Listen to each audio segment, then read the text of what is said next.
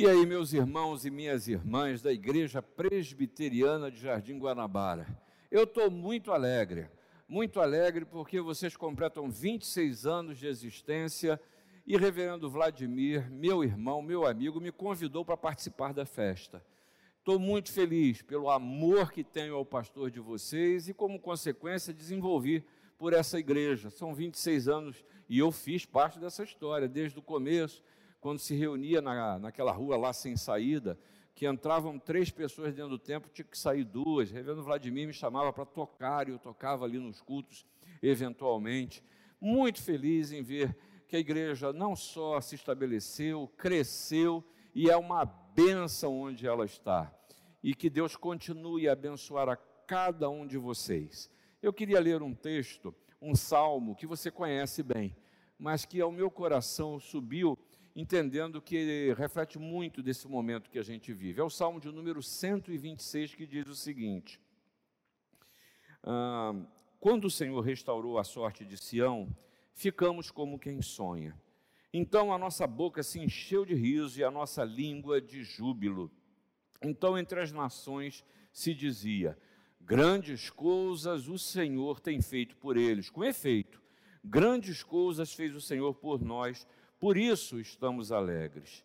Restaura, Senhor, a nossa sorte, como as torrentes do Negueve. Os que com lágrimas semeiam, com júbilo ceifarão. Quem sai andando e chorando, enquanto semeia, voltará com júbilo, trazendo os seus feixes. Num tempo de aniversário, não tem como. A gente sempre olha para a nossa história a gente olha para o que aconteceu no último tempo, no último ano, a gente olha para o momento que a gente tem vi vivido, e muitos não encontram, inclusive, razões para comemorar. Lê do engano, porque a história, sem sombra de dúvida, são os sinais da ação de Deus na minha vida, na sua vida, na, na vida da Igreja Presbiteriana de Jardim Guanabara. Esse salmo é um salmo muito interessante, porque é um salmo que, de triunfo, que fala da restauração do povo de Deus, mormente ou depois do cativeiro na Babilônica.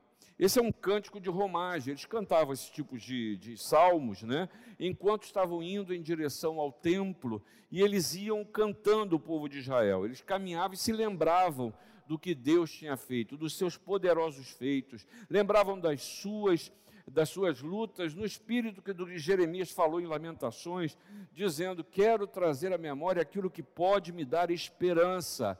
É olhar, lembrar, por exemplo, dos pequenos começos na sua vida, na sua história, na vida da igreja do Jardim Guanabara. Talvez se eu perguntar, você lembra do dia que vocês se mudaram para o lugar onde vocês estão?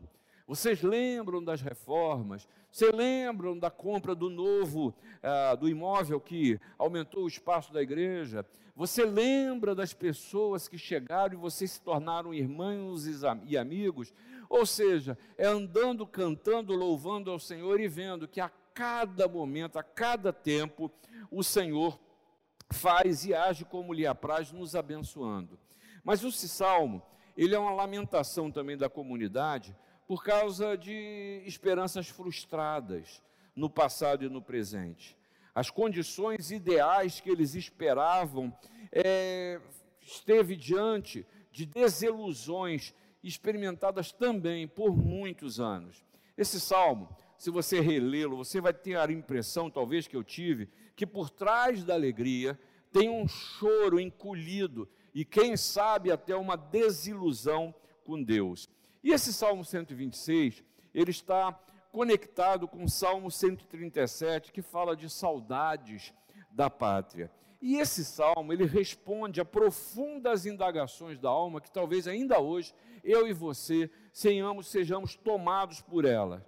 Do tipo, quando as pessoas nos decepcionam, quando a vida me decepciona, quando a igreja me decepciona, quando Deus me decepciona, e eu ouso dizer que há pessoas cristãs que hoje têm desenvolvido, ainda que seja subliminarmente ou subconscientemente, assim uma uma amargura em relação a Deus, a sua ação ou a sua falta de ação, segundo o meu próprio juízo.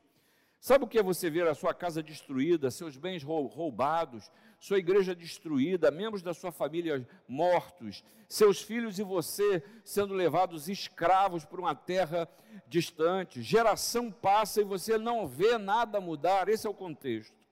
E aí, libertos, eles voltam da terra prometida, mas e agora? Cidades e campos desolados. Tudo bem o exílio, a pedra que era, a pressão que era o exílio foi removido. Mas a imagem de ter que reconstruir tudo, como restaurar a plantação, era um povo agrícola, como restaurar a, a cidade. Isso não tem semente, não existia semente no momento, não tem plantação. Como lidar com o tempo da semeadura, não temos nem ferramentas para o fazer. E o salmo, como você pode perceber, se divide em duas partes alegria pela libertação, mas também uma consciência da realidade que os espera. E nada mais oportuno desse tempo em que a gente vê tanta desolação, mas há um futuro diante de nós. E como é que nós podemos e precisamos enfrentar e lidar com, com esse futuro, sabendo que Deus não faz a sua obra pela metade?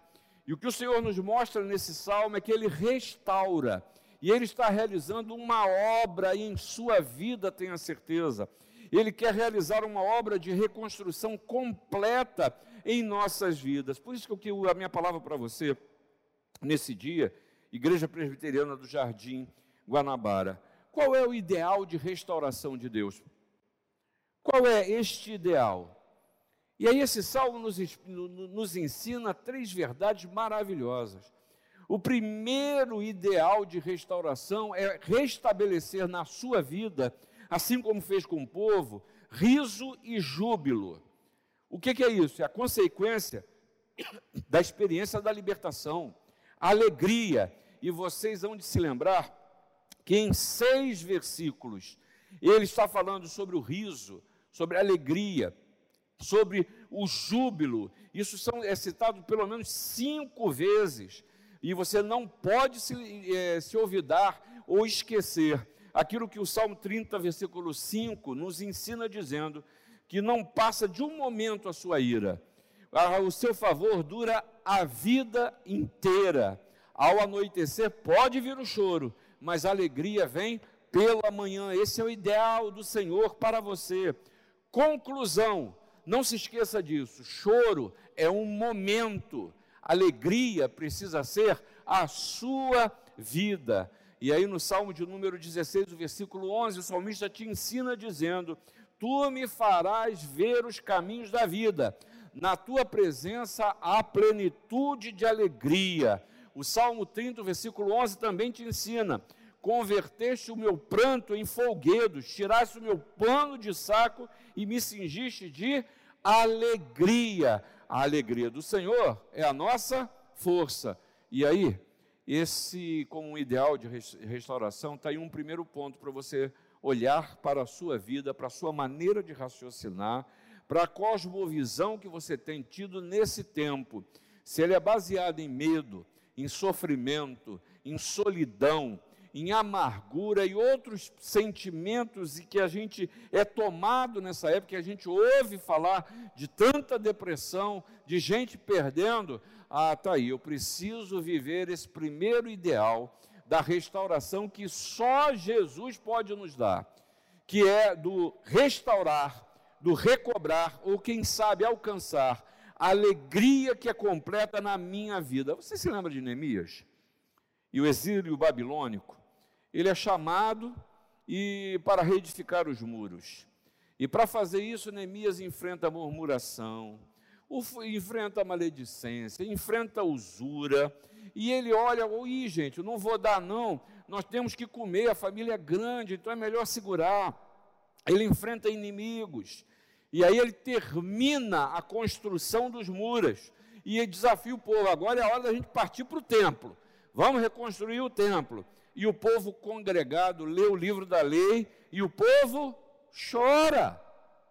Acabaram de ver a restauração, acabaram de ver as coisas acontecerem e ainda continuam tristes. E ele mesmo, Neemias, que era o governador, e Esdra, o sacerdote escrita, é, viu que o povo chorava, que eles pranteavam, e eles dizem: Ide, comei carnes gordas, tomai bebidas doces, e enviai porções aos que não têm nada preparado para si, porque este dia é consagrado ao nosso Senhor. Portanto, não vos entristeceis, porque a alegria do Senhor é a nossa força. Você está aí, você está ouvindo, você está vendo. Louve ao Senhor. Você está vestido, você está em casa, você se alimentou no dia de hoje. Agradeça a Deus. Em vez de olhar tudo com os olhos da destruição, lembre-se que o Senhor continua presente e sabe, e saiba, quando eu digo que júbilo é um ideal de, de restauração, ah, essa palavra júbilo quer dizer uma alegria que é tão intensa que ela traz alívio para a existência. Alívio para a existência. E ele fala das torrentes do Negueb, que você sabe que a parte sul de Israel, ele quase que chega ao deserto do Sinai. E restaurar, dizer que restaura como as correntes do Negev, é aliviar a sede de quem está no deserto, é suprir de água para quem não tem. Você vive no Rio, nós estamos ameaçados aí já algumas vezes de não ter água por contaminação da famosa geosmina, e a gente não faz ideia de como é difícil passar um dia sem água. E a gente é pego de surpresa e tem que enfrentar isso. E aí eu digo para você, agora imagina quando você não tem, não é que está faltando, é porque não tem o que beber.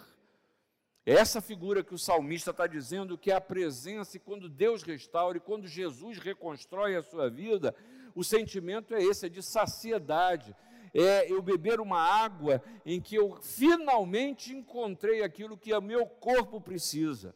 E aí ele diz: a gente fica como quem some, como quem sonha, um estado de suspensão, que na verdade diz: é bom demais para ser verdade. Pois a restauração que o Senhor quer fazer na sua vida é nesse sentido de júbilo e lhe dá saciedade que produz em você alegria. E aí, irmão, eu não posso deixar de lhe dizer, minha irmã, que se isso não está acontecendo, seguramente isso não é culpa de Deus, isso não é ausência de Jesus, isso não é a falta da voz do Espírito Santo na sua mente ou no seu coração. É porque eu acho que esse é um tempo que a gente está precisando dobrar mais os joelhos e ouvir a voz de Deus. Em vez de simplesmente ouvir o Deus do jornal, o Deus dos noticiários, os deuses da, da política que tantos e muitas vezes mudam e até nos enganam eu acho que é tempo da gente calar um pouco e ouvir a voz de Deus, Ele que restaura todas as coisas. Mas eu quero continuar dizendo para você que esse ideal de restauração revelado em Cristo Jesus nos insiste, Deus, em nós reconhecê-lo nos nossos passos. É preciso não só conquistar ou reconquistar a alegria que vem do Senhor, mas é preciso reconhecê-lo em nossos passos. E de onde vem ah, esse reconhecimento? Pelo que o salmista diz, quem primeiro reconhece são os outros. A percepção de quem Deus é. Como diz o Salmo 139, o Criador, o sustentação. É percepção do que Deus é, mas do que Deus faz. É percepção da presença de Deus. E olha, se existe uma coisa que talvez até pelo fechamento das nossas igrejas muitos estejam perdendo é essa percepção de que é Deus é presente e não é só num lugar específico, não. É aonde quer que você vá, onde quer que você esteja, é, fazendo mal ou fazendo bem, Deus continua presente. Não foi à toa que Jesus disse lá em Mateus 28, o versículo 20, que está conosco todos os dias até a consumação dos séculos. Em Apocalipse, nós lemos lá no capítulo de número 1, dizendo: Não temas, eu sou o primeiro e o último, e aquele que vive. Estive morto, mas eis que estou vivo pelos séculos dos séculos. Nós não adoramos a um Deus morto, e a um Deus que largou, largou-nos a própria sorte. Não, é um Deus que é presente, não se esqueça disso.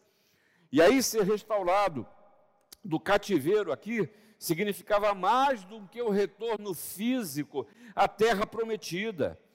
Era, é, continuava necessário a percepção da presença de Deus e da sua aliança. Deus nos livrou, mas preciso dele para caminhar. Jesus me salvou, mas sem ele a ceifa é fraca. Jesus me supre em todas as necessidades. Veja bem, o rei Ciro, que permitiu que os exilados eles retornassem à sua terra. É, isso o fez, é óbvio, ah, não só por uma manobra política, mas você tenha certeza que os governantes, eles são dirigidos por Deus. O que houve na vida de Ciro foi uma intervenção, uma intervenção divina. E aí isso nos exige uma postura, como diz o salmista no Salmo de número 20: uns confiam em carros, outros em cavalos. Nós, porém, nos gloriaremos em o nome do Senhor nosso Deus, e eles se encurvam e caem, porém, nos levantamos e nos mantemos de pé. Cremos no Deus que intervém na história. E assim a gente precisa orar. Ó oh, Senhor, tem misericórdia de nós porque Deus pode e pela fé nós podemos dizer que vai nos livrar desse momento que nós vivemos, mas é preciso que você fale com Deus, no Deus que intervém. E tanto assim o fez e nos ensinou que nos deu seu filho Jesus exatamente para nos trazer a única possibilidade de salvação e de restauração em nossas vidas. Ah, esse ideal de salvação ou de restauração também nos remete a uma terceira realidade. Essa você não vai gostar muito de ouvir o que eu vou dizer, não. Mas é a verdade. As lutas da vida, elas são oportunidades. A experiência que você adquire no seu dia a dia são oportunidades de crescimento, de mudança, de transformação, de enxergar além, de aumentar a cosmovisão. E aí, nesse sentido, a gente muitas vezes lida com mentiras na vida. Você quer saber de uma delas? Por exemplo, se eu passo por lutas, é porque Deus não existe, ou porque Deus me largou a própria sorte. Se eu preciso enfrentar problemas, é porque Deus me esqueceu. Deus só cuida do outro. Ah, seu tadinho de mim, Deus não se importa comigo. Olha como é que eu estou, olha a minha sorte. Mas eu quero dizer para você que as lutas que você está enfrentando agora, cuidado, porque são oportunidades de Deus. É preciso descobrir no meio da tempestade para onde Deus está te levando. Saiba você que na vida há lutas a serem vencidas. E aí, nesse sentido, peça a Deus força, seja forte, Lembre-se do que está escrito lá em Gênesis no capítulo 3, que pelo suor do rosto nós comeremos o nosso pão até que morramos. É assim, a vida é assim. É preciso também que tenha cosmovisão. Lembre-se do que Paulo falou aos Coríntios: aquele que semeia pouco, pouco também ceifará. E tem muita gente querendo colheita sem nem jogar semente. E aí, nesse sentido, eu me lembro da parábola da a parábola do grão de mostarda, e eu falava para a minha igreja dizendo: ó, cuidado para você não desperdiçar ou jogar fora as pequenas sementes que Deus coloca na sua vida. Porque essas sementes precisam ser plantadas, e quando plantadas, elas dão fruto, elas crescem e te abençoam. Deus quer lhe usar com as ferramentas e com as sementes que você tem. Em vez de você jogar isso fora e se menosprezar, Busque saber o que Deus pretende com as lutas que você está enfrentando, porque seguramente Ele lhe dará vitória. Mas tem uma coisa também: não é qualquer semente que serve, é preciso saber escolher a semente, porque a palavra também nos ensina que aquilo que o homem semear, isso também se fará. E aí, irmãos, desculpa, isso leva a gente a olhar para a nossa história, para a nossa caminhada e chegar à conclusão de que se eu cheguei a esse ponto, é consequência de que eu tenho escolhido algumas sementes que eu deveria ter arrancado da terra. Mas Jesus é tão maravilhoso que diz para nós, nesse tempo em que você está colhendo é, fardos de sementes mal semeadas, Ele está convidando você a dizer: troca comigo seu fardo, meu fardo é leve e suave, vinde a mim, todos vós que estáis cansados e sobrecarregados, e eu vos aliviarei. mas eu fico com uma pergunta: por que, que tem que ser assim, hein? Por que, que eu tenho que ter luta, você também?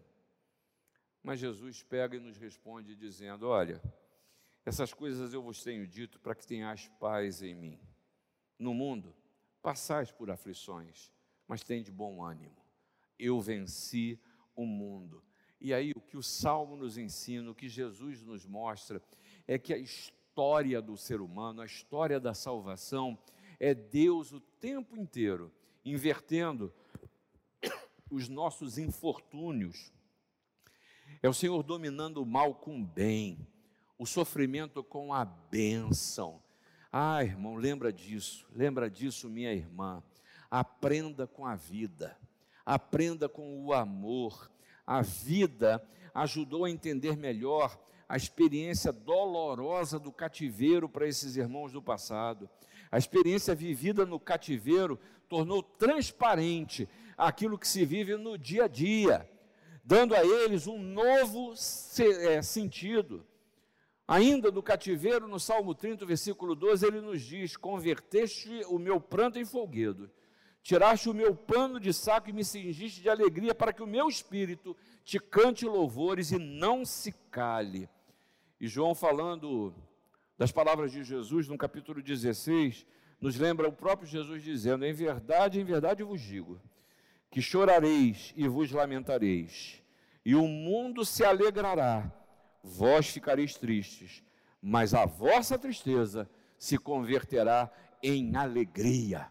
Essa é uma promessa de Deus para a sua vida. A Igreja Presbiteriana de Jardim Guanabara. Eu quero concluir dizendo que a história de vocês é uma história de crescimento e de restauração. E essa obra não encerrou, ela continuará a acontecer, não nas paredes do prédio, não nas paredes do prédio, mas na vida de cada um de vocês. Sabe por quê? Porque Deus restaura.